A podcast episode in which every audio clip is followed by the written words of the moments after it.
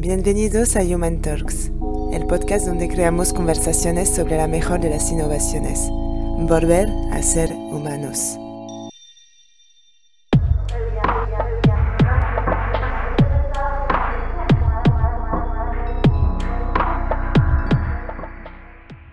Humanizadora, humanizador, bienvenida, bienvenido de nuevo al podcast Human Talks. En este episodio tenemos el placer de conversar con David Barreda, todo un referente en el campo de la formación y facilitación de procesos de aprendizaje para el desarrollo de personas y equipos. También es autor del libro titulado El Formador 5.0, que he leído y te recomiendo mucho si te dedicas al mundo de la formación. Y si no te dedicas a la formación, también, porque realmente todos, en cierta medida, nos dedicamos a transmitir conocimiento de alguna forma u otra. En este quinceavo episodio del podcast conversamos con David sobre los procesos de aprendizaje, por qué este tipo de procesos son uno de los factores que más influyen en el avance y progreso del ser humano desde el principio de los tiempos. Nuestra capacidad de aprender nos proporciona nuestra capacidad de adaptación al medio, a relacionarnos con los elementos, con objetos, con otros seres vivos y por supuesto con otros seres humanos. En definitiva, de todo aquello que nos caracteriza como seres humanos. El aprendizaje es un proceso natural para nosotros. Queramos o no queramos, aprendemos. Cada día, en cada instante, en cada interacción. Por eso, el aprendizaje humano es un proceso cognitivo superior, donde todo es más que la suma de las partes. Incluso podemos imaginarlo como un viaje de continuo desarrollo, el cual nos ocupa casi toda una vida. Siempre he pensado que el trabajo de un formador es, en el fondo, tangibilizar intangibles. Y como escucharás en la conversación con David, en esta conversación hablamos sobre la oportunidad que las nuevas tecnologías brindan para ampliar el mundo de posibilidades que nos permiten tangibilizar todos estos procesos de aprendizaje, es decir, hacerlos reales y que se produzcan y cada vez de una manera más potente. También hablamos con David sobre la figura y el rol del formador, que en un escenario híbrido entre contextos online y offline, debe desarrollar más que nunca sus capacidades de empatía, de escucha y sobre todo de humanización, creando contextos que permitan un aprendizaje profundo e integrado e intentando huir del conocimiento más encapsulado, que hoy está tan de moda en nuestro mundo ultraconectado. Sin duda la tecnología enriquece nuestros entornos y capacidades de aprender, pero como apunta nuestro invitado, eso sucede siempre que se cumple una condición, y es que la tecnología debe estar al servicio de la pedagogía y nunca al contrario.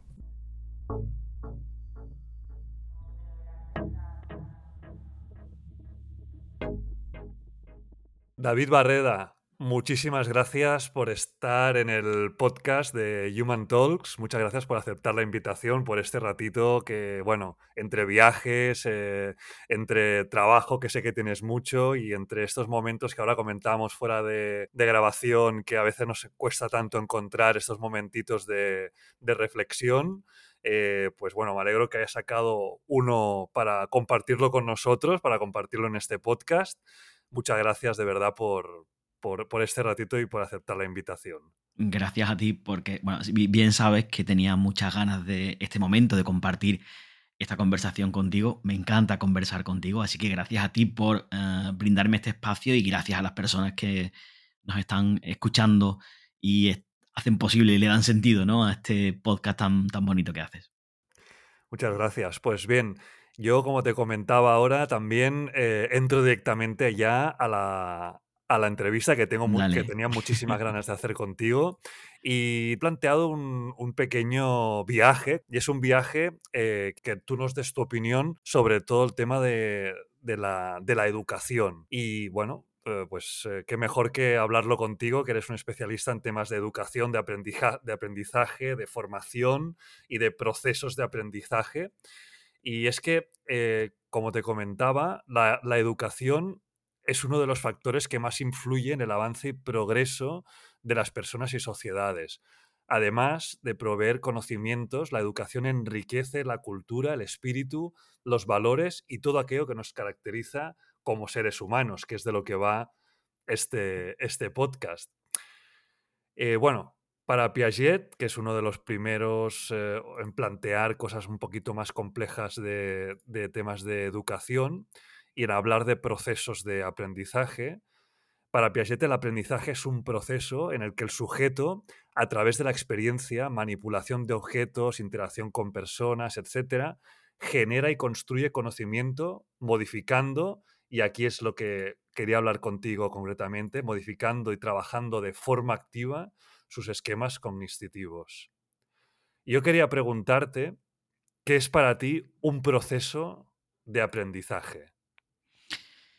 Pues no te creas tú que me alejo mucho de lo que decía Piaget. ¿eh? Eh, para mí, para mí, un proceso de aprendizaje es un camino es, eh, o por ser más concreto, ¿no? Y, menos metafórico y que nos pueda entender todo el mundo, para mí un proceso de aprendizaje es el conjunto de experiencias que vive, que vive una persona, pero experiencias de todo tipo, intelectual, en soledad o en grupo, experiencias físicas, sociales, y que le permiten conocer e interpretar el mundo y responder ante una determinada situación. Yo creo que para mí esa es la clave, ¿no? al final, el resultado del aprendizaje es ampliar tu repertorio de conductas y de respuestas.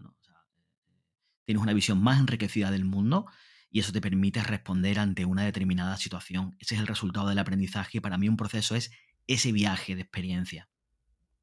Y también te quería preguntar o plantear eh, el tema de que, bueno, eh, los procesos de aprendizaje, que, son estos procesos que, nos has descrito, juegan siempre, o desde el principio de los tiempos, de los tiempos han jugado un papel fundamental en, la evolución humana, en el desarrollo de, nosotros, de los humanos como, como, especie.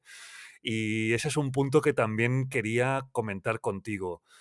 Eh, no sé si tú conoces o sabes eh, si ¿Esto en qué medida ha influido en que nosotros ahora seamos seres humanos como tales, ¿no? que capaces de crear cosas de, bueno, de, la creatividad, ¿no? De coger dos ideas aparentemente inconexas o dos objetos aparentemente inconexos y, crear nuevos significados claro. Eh, de esas cosas. ¿Cómo, ¿Cómo, ha jugado eso un papel fundamental en nuestro desarrollo como especie? Hay una cosa que le leí a Héctor Ruiz, un autor que tiene un libro maravilloso que se llama Cómo aprendemos, y él decía que, eh, dice, eh, que el cerebro, mm, eh, o sea, que aprender es algo que hace nuestro cerebro, ah, queramos o no queramos.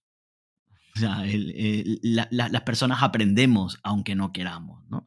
gracias a nuestro cerebro conformamos un mapa del mundo, como te decía antes, nos relacionamos con cosas, con objetos, ¿no? También eh, la definición que dabas de Piaget lo, comentaba, ¿no?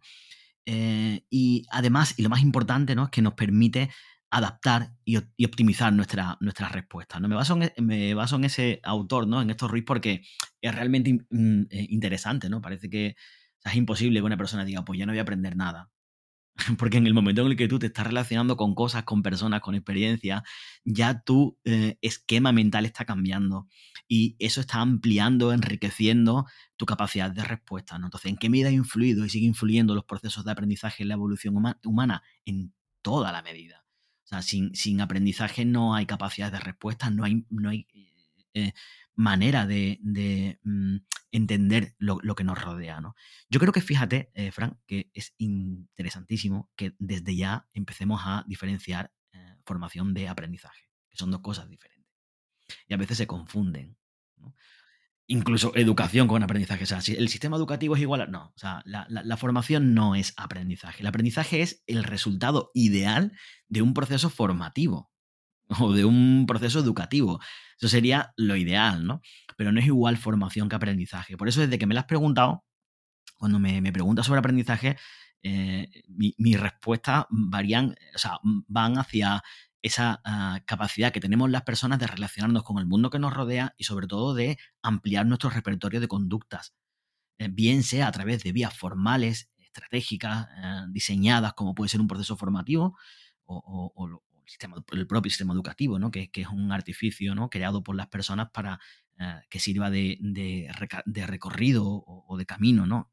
exitoso en el mejor de los casos, para que las personas puedan responder al, mundo. ¿no? Y, bueno, una cosa es eso, la formación y otra cosa es el aprendizaje. Gracias al aprendizaje nos relacionamos, es una forma de, relacionarnos y de adaptar lo que, lo que, nuestras respuestas a lo que nos encontramos.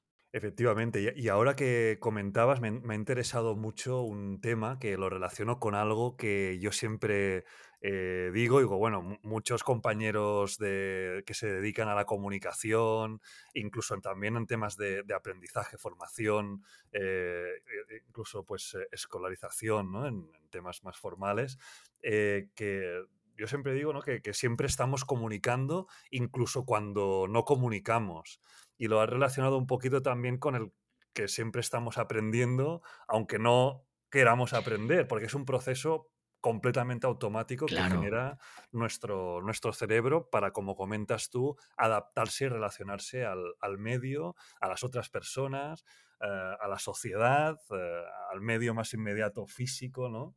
Sí, eso que, eso que, comentabas, esto es uno de los axiomas de la, de la comunicación de Paul Wallowin, ¿no? Es imposible no comunicar. En el momento en el que hay dos personas ya estás lanzando un mensaje o al menos la otra persona te está interpretando, ¿no? O está mm, dándole un significado a lo que estás haciendo totalmente. Efectivamente.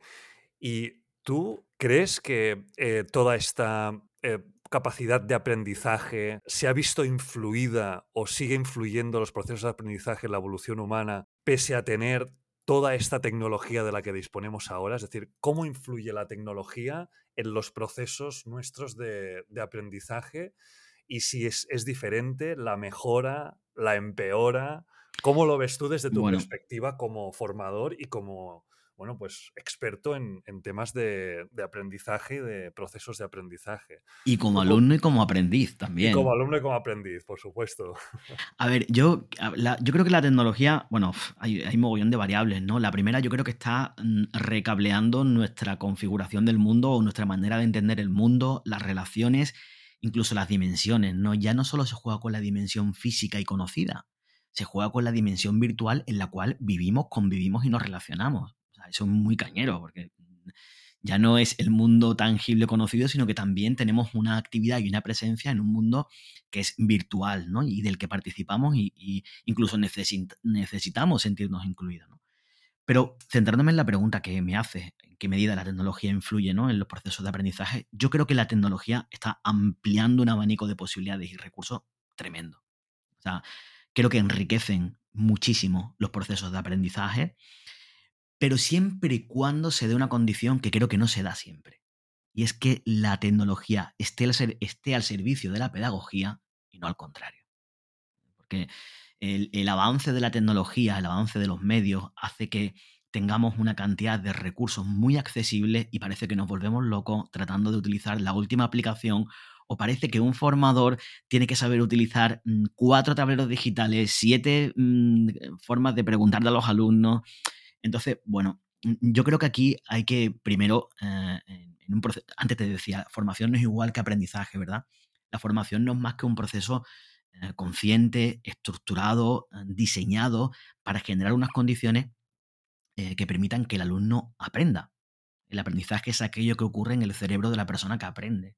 Entonces tú como el formador o formadora lo único que hace es generar las mejores condiciones para que eso ocurra en la cabeza de otra persona y esa persona tenga más capacidad.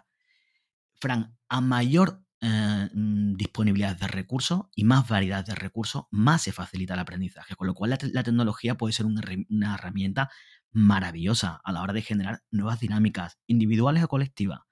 Más flexibilidad, eh, modelos híbridos que eh, compaginen la parte física con la parte virtual, nuevos recursos, hay distintos, mm, hay, varios problemas o un par de problemas que, sí que veo que todavía no se terminan de superar, incluso a veces se ignoran, ¿no? Como es el acceso, ¿no? Parece que todo el mundo tiene acceso a la tecnología. Yo vengo de Honduras y no sé si el 40% de las escuelas hondureñas no tienen acceso a Internet. Más del 40%. He dicho el 40 porque no recuerdo la cifra exacta, ¿vale? Y no me quiero, no me quiero pasar, ¿no? Entonces, ostras, eh, ojo porque el mundo es grande, el mundo global eh, incluso hoy en día aquí, no, no, en todos los sitios, todas las escuelas tienen un acceso fluido a, Internet, ¿no? Ah, pero ya no solo el acceso, sino, aunque tengas acceso, ¿qué uso haces tú de la red? ¿Y qué dominio haces tú de la red? Porque se habla mucho de los nativos digitales y se da por hecho que las personas que nacieron con la tecnología ya en marcha, con, eh, con Internet en marcha, son nativos digitales y damos por hecho que saben hacer un uso efectivo y eficiente de eso. y, te metes en una, a dar una conferencia en una universidad o con gente joven está todo el mundo con las cámaras apagadas, con los micrófonos apagados, no, con una ausencia. Aunque estén presentes, están ausentes. Aunque estén conectados, no están comunicando ni están, ni están conectando, no valga la redundancia en ese sentido. ¿no? Entonces, bueno, eh, yo, yo, creo que sí que la tecnología, por supuesto, cualquier recurso, yo a mí nunca me escucharás decir que un recurso es malo. El PowerPoint es bueno en formación, eh, una sartén es buena en formación, una motosierra, un martillo, una pizarra, un rollo de servilletas, de papel higiénico o, un tablero digital. Eh, todo sirve y todo funciona si es utilizado de manera pertinente. Y la tecnología nos brinda una cantidad de posibilidades brutales y enriquecen. Ahora bien, ojo con la brecha digital, que es una realidad que no todo el mundo tiene acceso, y ojo con ese analfabetismo digital que muchas veces eh, damos por superado en, personas que, no tienen un, manejo ah, eficiente de la, de la, tecnología. Bueno, y después también, claro, o sea, tú como formador, aunque las personas tengan un buen dominio, te puedes preparar una superclase en digital, pero si el alumno después no sabe utilizar el recurso, olvídate. Tú le puedes preparar hay herramientas maravillosas. Yo soy muy fan de, del Miro, ¿no? Que es un tablero digital que te permite hacer maravillas. Es como si estuvieras en un aula con POSIT, con cartulinas, en grupo, pueden hacer mil historias, pero ¿qué pasa si tú preparas una sesión súper participativa y cuando llegan los alumnos no se manejan ahí? Ojo, con eso. Bueno, este es, este es el, reto para, el formador. De hecho, eh, citándote en tu libro de eh, titulado que recomiendo muchísimo y que yo me lo he leído como formador también, porque doy, doy también formaciones y tal, que me ha ido, es un libro que lo tengo de consulta, es, de, lo uso como manual porque va muy bien porque tiene muchos recursos y tal, que se llama El Formador 5.0, que compartiremos en el link también para que la gente lo pueda revisar, lo pueda ver y lo pueda, por supuesto, comprar. Y en, en tu libro planteas eh, bueno, y ese es el, reto del, formador, ¿no? Que la vida, la vida útil del conocimiento es cada vez menor y necesitamos formadores capaces de facilitar experiencias de aprendizaje en un entorno profesional en el que lo presencial y lo digital confluyen, se combinan y se retroalimentan. Ahí está el reto también un poco de la persona que facilita este proceso de aprendizaje, ¿no? Y como tú bien has dicho, cualquier herramienta es buena, sea una motosierra, una sartén o lo que sea. O el PowerPoint incluso. O el PowerPoint incluso, pero siempre que sea pertinente, ¿no? Exacto. Entonces ahí, ahí está el reto, ahí está el reto, efectivamente. Estoy 100% contigo y también de saber calibrar a quién va a ir la formación, eh, las personas a las que se va a impartir y creo que eso es eh, muy, muy, muy difícil y una tarea eh, muy importante del formador. Totalmente. Totalmente. Vamos, conectamos, bueno, tú y yo sabíamos antes de esto que conectábamos, ¿no? Porque sí es verdad que tenemos una visión muy humanista y muy abierta y muy flexible en cuanto a, lo que son procesos de aprendizaje y herramientas, ¿no? Y tiene mucho que ver con la empatía, la creatividad y la pertinencia. Perfecto. Pues oye, cambiando de tema, ya quería hablar sobre los procesos de aprendizaje y cómo se, cómo se desarrollan, ¿no? Cómo se, cómo se desarrollan y cómo se usa un método para implementarlos en una, en una formación eh, o en un proceso mismo de, aprendizaje. Yo te quería plantear lo siguiente. Platón, no sé si te suena este señor, en, la teoría... No tengo el gusto de conocerlo personalmente, pero, pero sí me suena, he oído hablar. Sí. pues en su teoría de las ideas distingue entre el mundo de las ideas y el mundo sensible, que es este mundo físico que todos podemos tocar y manipular. Bueno, lo que él comenta es que en el mundo sensible percibimos las cosas, pero estas cosas tienen una copia original que está y reside en el mundo de las ideas, donde todo es perfecto, inmutable. Permíteme usar esta concepción platónica sobre el conocimiento humano para hablar sobre la tarea de un formador, que es lo que te, es lo que te quería ya preguntar. Me encanta. Siempre he pensado que el trabajo del formador de alguna manera es tangibilizar intangibles. Hace, o sea, al final el rol del formador es hacer de puente entre este mundo ideal, el mundo de las ideas, este mundo platónico y su aplicación real con el siguiente recorrido. A ver si estás de acuerdo conmigo, discrepas o cómo lo ves tú. Yo lo veo así. Primero el formador tiene que detectar estas necesidades formativas en el plano real, en el mundo sensible, como diría Platón. Luego debe, la faena del formador es crear insights y, bueno, cruce de ideas ¿no? en el mundo de las ideas, o sea, es decir, subirlo al mundo de las ideas para generar estos procesos de aprendizaje y que la gente pues aprenda o cruce estas ideas y aprenda nuevas cosas. Y luego el trabajo también es aterrizar todas estas, todas estas ideas nuevas que han surgido y todo este cruce de ideas y llevarlo otra vez al plano real en forma de proceso de aprendizaje, en este caso aplicable. En tu libro comentas que los formadores 5.0 son, son profesionales que son capaces de transformar necesidades en objetivos de aprendizaje, ¿no? Un poco yo lo veo así, ¿no? Como que hagan este recorrido y que lo hagan bien. Y esto es todo un reto. Tú, en tus formaciones, ¿cómo, ¿qué método de trabajo usas tú para generar este recorrido? O si, o si tú lo trabajas de, otra manera, ¿cómo lo planteas tú y cómo entiendes tú un, método del proceso de aprendizaje? A ver, eh, conecto perfectamente con lo que has ah, descrito de una forma súper poética y súper bonita con esa conexión eh, platónica, ¿no? Eh, yo a la hora de, trabajar siempre, siempre empiezo con una detección de necesidades, a veces más intensa, otras veces no es necesario que sea intensa, pero sí me doy cuenta que hay tres cosas que no he dejado de utilizar nunca, al principio de manera instintiva, ¿no? O sea, por, por cuando tienes menos experiencia como formador y te vas aproximando. Y después he visto que se ha quedado o, que me acompaña. Y son tres cosas al inicio de un proceso de, o del diseño de un proceso de aprendizaje. Y es, para identificar necesidades, primero, empatía, hacer un ejercicio de empatía muy importante. Y eso, o, para eso, nos valemos de un ejercicio de observación muy importante. No es igual, eh, o sea, la, observación se basa en eh, prestar atención sin emitir ningún juicio a priori de lo que estás viendo. Simplemente estás tomando una fotografía, una película de lo que está ocurriendo sin opiniones ni juicio. Hay formadores y formadoras que en el momento en el que empiezan a escuchar al cliente ya le están dando la solución o ya se lo saben todo o ya se lo...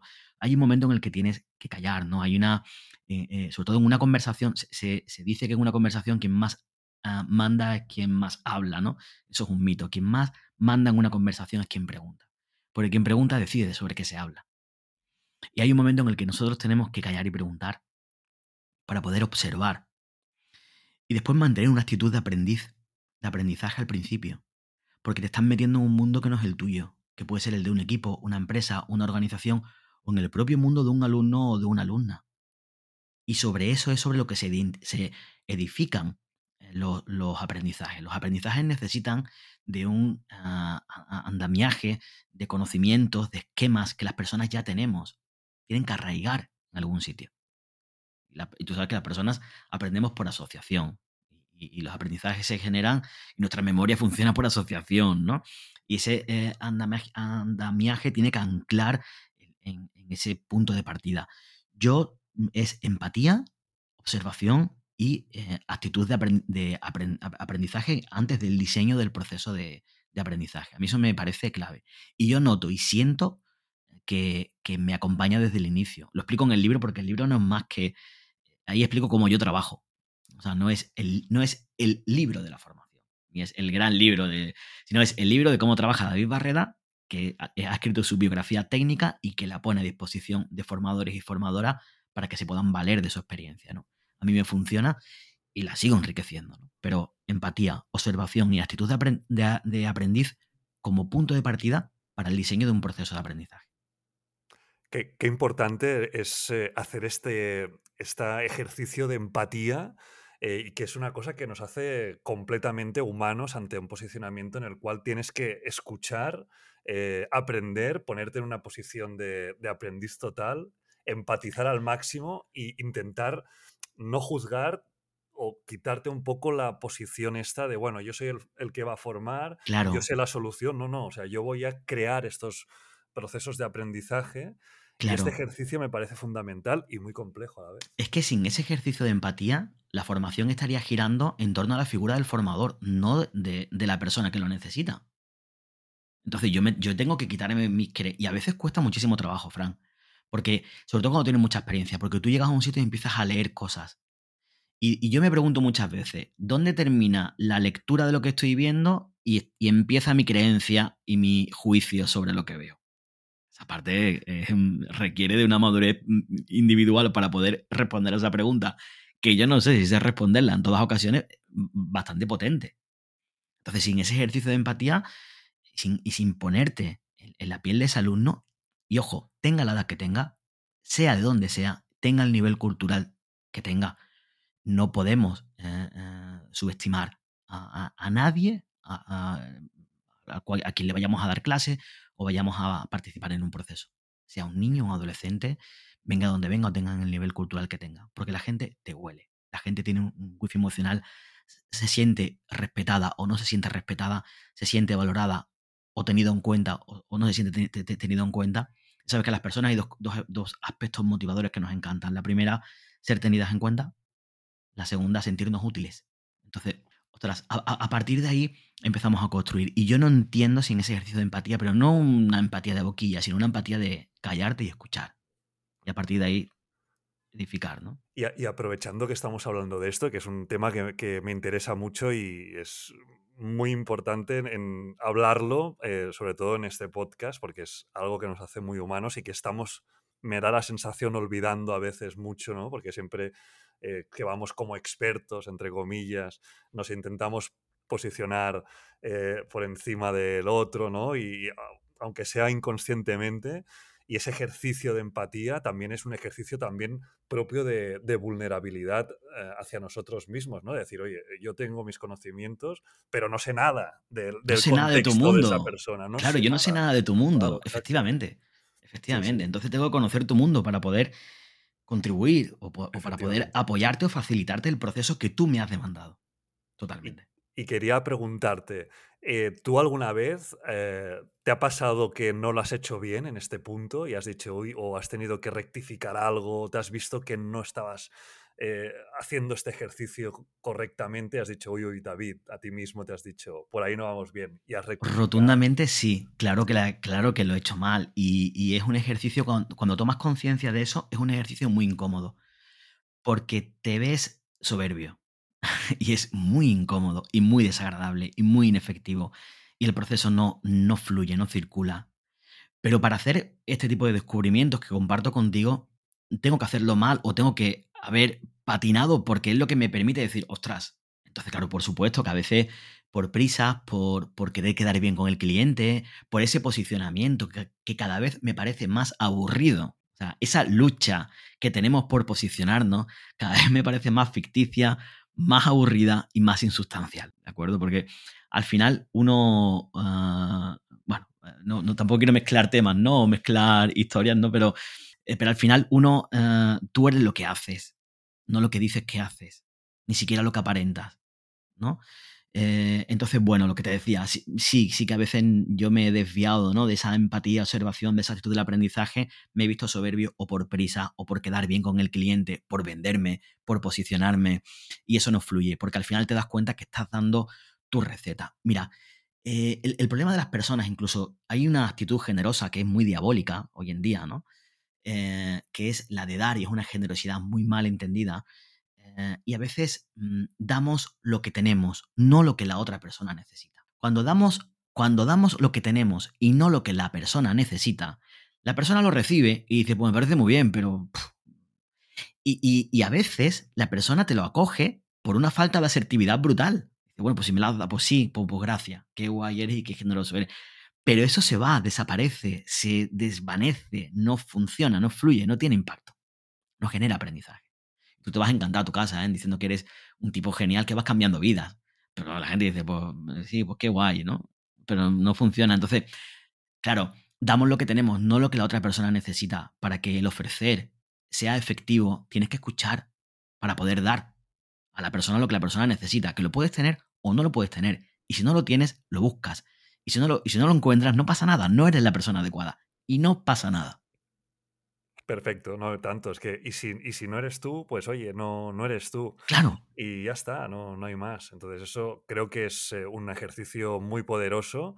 Y, y ya cuando eh, logras eh, meterte en lo que es el equipo y ya saber qué necesidades tiene y bueno, qué es lo que necesita y poder generar estos, estos impactos en los, en los procesos de aprendizaje. No sé si desde tu experiencia como formador, has detectado si hay más interés eh, en temas cada vez más humanistas y más transversales? Me explico. Hoy en día me da la sensación que estamos tecnificando demasiado los procesos de aprendizaje, ¿no? De lo que hablábamos. Mm, falta un poco de, ese toque humano, ¿no? Intentamos ser muy técnicos, aportar mucha información técnica, pero nos falta ese toque de empatía, de vulnerabilidad, de meterse en la necesidad del otro, de sentir qué es lo que necesita el otro y de conectar emocionalmente y humanamente, ¿no? Y me da la sensación esta, ¿no? Que estamos muy centrados en las competencias técnicas y dejamos de lado un poco a veces, o tanto el que demanda como el que ofrece formación, estamos dejando de lado a veces competencias transversales y más humanizadoras. Desde tu experiencia como formador, ¿detectas que hay más interés en temas cada vez más humanistas y transversales? ¿O al contrario, las empresas te están demandando cosas cada vez más específicas, técnicas y concretas? ¿Cómo lo estás viviendo? No la verdad que no sé responder muy bien a esa pregunta. No, no, no. a ver, a ver me, sí que me genera reflexiones. Sí que me genera reflexiones. Eh, en primer lugar, eh, el, problema técnico, la resolución, la competencia técnica, cuando es necesaria, se busca a través de la formación y, es totalmente mm, mm, necesaria y, positivo, ¿no? Sí es verdad que si solo nos centramos en la competencia técnica, acabamos robotizándonos y acabamos simplemente pues ejecutando. Con lo cual tampoco nos perdemos el valor añadido que puede eh, dar una persona eh, a la hora de ejecutar una tarea o de desarrollar un procedimiento, de organizarlo o de participar en ese procedimiento.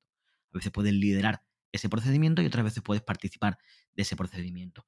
Entonces ese puntito humano es necesario sí, sí, sí detecto que, muchas veces bajo el velo del humanismo se esconden eh, intenciones perversas. Eh, en tanto en cuanto a que eh, mm, con tal de meterle ese puntito humano que, tú y yo estamos aquí, y bueno, y todas las personas que pasan por este post, estamos aquí demandando, reivindicando, porque no, no, nos hace más personas, en, orden a eso se, se confunde de, desarrollo personal con desarrollo profesional. Eh, haciendo o, valiéndose del humanismo como herramienta o atajo para llegar a la persona y convertirla en un esclavo de sí mismo y de sus competencias y de sus metas. Eso sí que me da miedo. Eso sí que me da miedo. Eh, porque al final no, nos hace o nos configura una visión del mundo un tanto peligrosa. Y, y, ahora decimos pues, que la precariedad es un elemento natural en el que vivimos y no pasa nada porque no nos vamos a jubilar en el lugar en el, lugar en el que trabajo y que tenemos que estar siempre en beta permanente y aprendiendo y esto nos hace más humanos, pero entonces estamos alimentando un sistema súper maquiavélico y, y, súper puterizador de personas, ¿vale?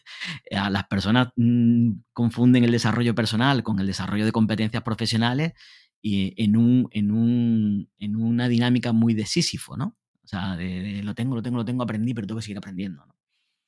y nos, eh, encontramos subiendo esa roca, que es la roca de nuestro conocimiento y de nuestro aprendizaje cada vez más grande, que, que siempre baja porque siempre aparece algo nuevo.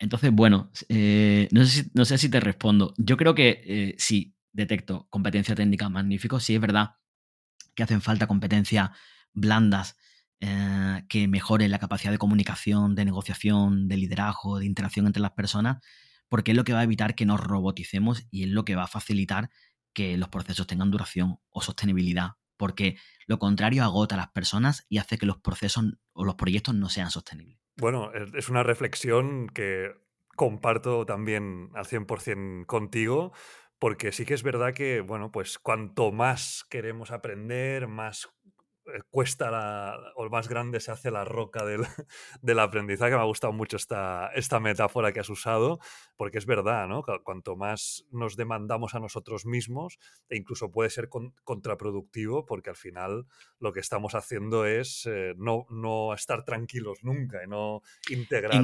fíjate, en un mundo sin, sin horizonte a la vista, eh, el nivel de exigencia en ser más humano, más profesional y en parecerlo, eh, los niveles son cada vez más altísimos porque sí hay mucha competitividad eh, y eso hace que estemos en, un, continua, una continua dinámica ¿no? de, de, remar y de crecimiento a veces ficticio. Porque fíjate que una de las tendencias de formación es hacer las cosas fáciles y sencillas. Ese microaprendizaje, ¿no? el microlearning, ¿no? que es yo, yo estoy en mi trabajo, tengo un problema, entonces me meto en YouTube o en la plataforma de aprendizaje o conecto con mi facilitador que me manda un vídeo de un minuto diciéndome cómo lo tengo que solucionar. Y en dos minutos nos da una receta y no, y no se profundiza y no se llega. Y es fantástico porque si salimos del atolladero, del atolladero, es más rápido, es más. Pero los fundamentos de eso, pero que, porque claro, mira, hay una persona, yo aprendí de mi maestro Paco Yuste, uno de mis maestros, ¿no? Eh, la diferencia entre una persona lista y una persona inteligente. Una persona lista es cuando encuentra la solución a un problema y cada vez que ocurre ese problema aplica la solución, ¿verdad? Una persona inteligente encuentra la solución a un problema y es capaz de trasladar esa solución a otros problemas similares. Entonces, claro, e, estamos llenando el mundo de listos y de listas. Pero no sé si estamos llenando el mundo de inteligente con las, con las puñeteras tendencias existentes en formación, en aprendizaje y en serlo y parecerlo. ¿sabes? Sí, sí, sí, no, súper súper interesante lo que has comentado. Y, ahora que hablábamos un poquito así, también mezclamos temas de más de, previsión de futuro en el tema de la formación. Eh, ¿Cómo lo ves? ¿Cómo, ¿Cómo, ves el futuro? Ya en plan un poco vaticinio, ¿eh? En todo este mundo eh, digital, tecnológico en el que nos encontramos, después de todo lo que ha pasado con el tema de, de la pandemia, ¿no? Que pues ha cambiado muchas cosas también en nuestras eh, rutinas y hábitos de, aprendizaje. Toda la tecnología que nos, que nos envuelve ¿no? y que nos puede facilitar o complicar un poco más todo el tema de nuestros aprendizajes personales. en general, ¿cómo ves el futuro de la formación y de los procesos de aprendizaje? El. A ver, o sea, me pero, ¿quieres que haga un vaticinio? Yo me suelo equivocar bastante, ¿eh? O sea, no, no. O sea, como adivino, no me, no, lo fallo todo. O sea, pero con lo cual, no tengan en cuenta lo que voy a decir ahora. Vale. A ver, yo, yo a ver, cosas que, cosas que observo, ¿vale? Eh, la hibridación, seguro. O sea, ahora mismo que eh, una, una, misma persona pueda participar de un proceso de aprendizaje que tenga momentos digitales puros en soledad o de manera colectiva y presenciales, eso se va a dar. Incluso mm, la hibridación en el sentido de personas que están en una aula física y otras que están en, otro, en una aula eh, virtual o digital o siguiéndolo, siguiéndolo online. Eso es una tendencia y es una tendencia maravillosa porque amplía el campo de, posibilidades tremendo. Otra tendencia es la que te acabo de comentar, la simplificación. La simplificación, o sea, no me un, quiero un curso cortito, fácil, rápido y que me resuelva la vida. De hecho, sé, es como ahora, ya, mm, ya la gente nos escribe, ya nos escribimos, me incluyo también yo, ¿no? Aunque yo siempre tengo esa esperanza de recuperar el blog, ¿no? Pero sí es verdad que uno aprende dónde tiene que poner el foco y sus energías y su tiempo y su atención. Muy importante. Eh, que ahí sí que ha habido un cambio bastante importante en mi trayectoria profesional, ¿no?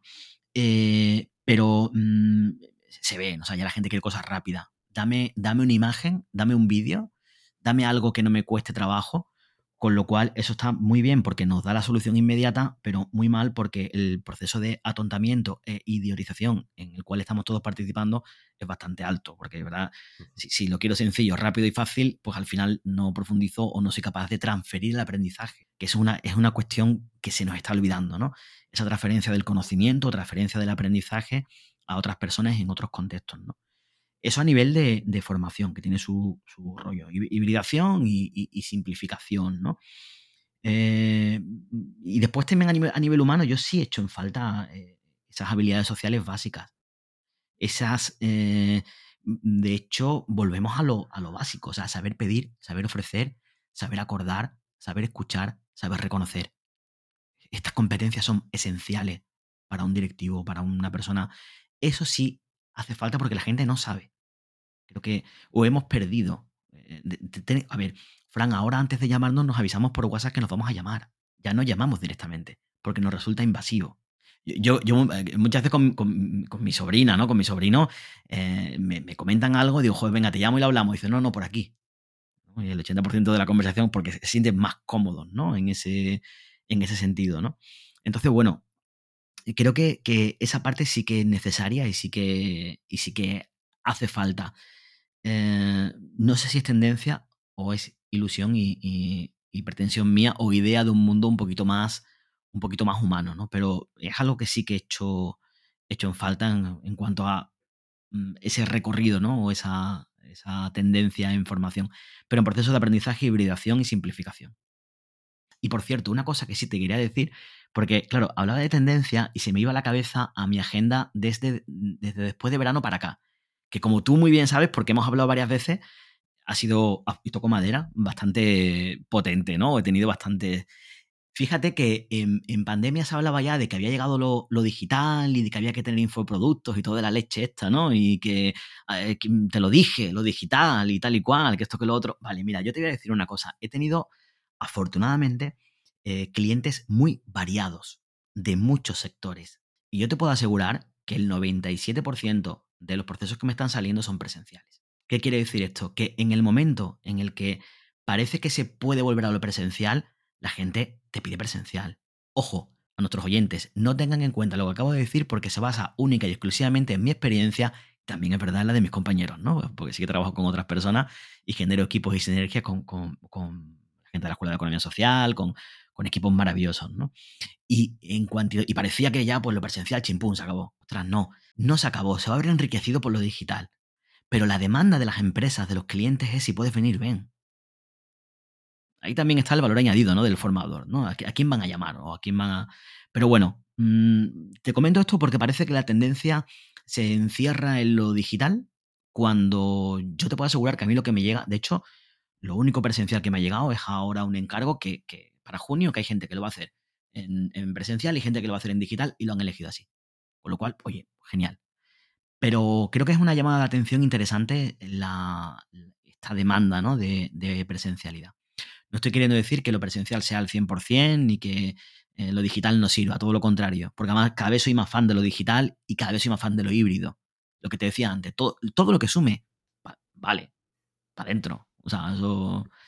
Pero bueno, aquí, vaya, vaya rollo que te cuento, ¿eh? No, no, no, está tremendo porque además eh, sí que es verdad que esto... Eh, realmente es una señal de que, bueno, pues en cuanto podemos eh, hacerlo presencial y vernos, bueno, tocarnos quizás no tanto, ¿no? Pero trabajar juntos presencialmente, pues oye, siempre pues parecía que se, se acababa, pero no, nosotros intentamos siempre volver a, esa parte que para mí, bajo mi punto de vista, es más humana, esa, esa necesidad de, de, bueno, pues estar en la misma sala aprendiendo, eh, charlando. De hecho, fíjate cómo, o sea, dice, la pandemia ha facilitado la digitalización de todo, cierto.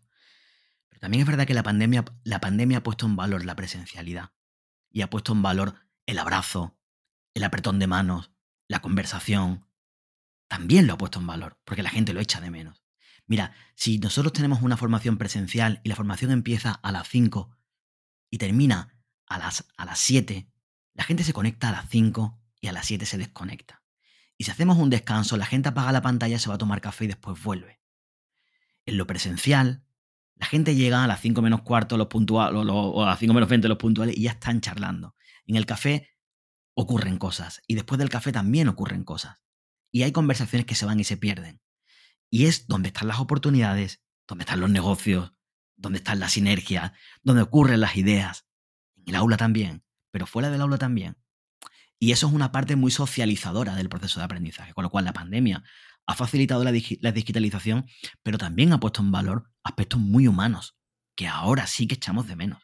Genial, pues con esta potenciación y esta puesta en valor de la parte más humana de la, de la formación y de los procesos de aprendizaje, eh, pues ya, bueno, eh, cerramos la entrevista con muchos temas pendientes que, que me han quedado aquí apuntados que, que, no hemos tocado y bueno, pues si tú más adelante te animas a hacer una segunda parte, eh, pues eh, me encantaría estar charlando aquí contigo, ya lo sabes, durante horas. A mí hablar contigo me encanta y siempre nos pasa igual. Cada vez que hemos hablado mm, hemos tenido que cortarnos, porque, pero bueno. Lo que, sí que me, lo que sí que me queda, una última pregunta por hacerte, una pregunta, bueno, que es sorpresa, ya no es tan sorpresa, pero la idea es que, que fuera sorpresa, y es simplemente una, una pregunta de recomendación, y es, ¿a quién me recomendarías para que fuera uno de los próximos invitados de este podcast de Human Talks, de cualquier ámbito, eh, lo conozcas, no lo conozcas, de, cualquier eh, profesión, de lo que sea, de deportes, de, música, lo que sea, pero que tú sepas que puede aportar algo a, una conversación, una entrevista con, esta persona. Pues mira, eh, la primera persona que se me ha venido a la cabeza es Francisco Yuste, Paco Yuste, que, es una, que, ya lo he referenciado, porque es un humanista tremendo y una persona de una riqueza brutal. Es uno de los primeros coaches de verdad de este país de, hace muchísimos años. Yo me formé con él. Para mí es un gran maestro. Te voy a nombrar otra maestra, Pilar Gómez Acebo, una de las mujeres con las que más he aprendido por ser otra gran humanista.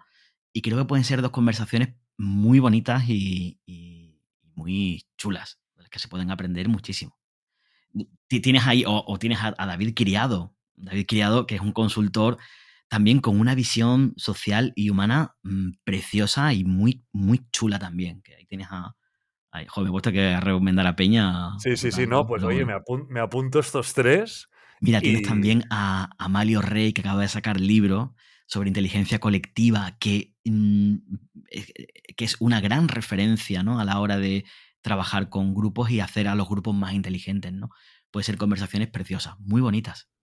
Genial, pues apuntados quedan y hay tantas personas con las que me, tengo ganas de conversar, pero bueno, estos pues eh, me los apunto y bueno, recojo el guante y contactaré con todos, ya te lo digo ahora, diré que ha sido tu culpa, pero, pero no, sí, sí, perfecto, muchas gracias por esta recomendación, recojo el guante, los escribiré y muchísimas gracias de verdad por tu tiempo, por, por esta entrevista tan, tan en profundidad sobre sobre lo tuyo, que es eh, formación y procesos de aprendizaje. Muchísimas gracias y hasta la próxima, lo dicho, David. A ti, gracias a ti, es un gustazo hablar contigo.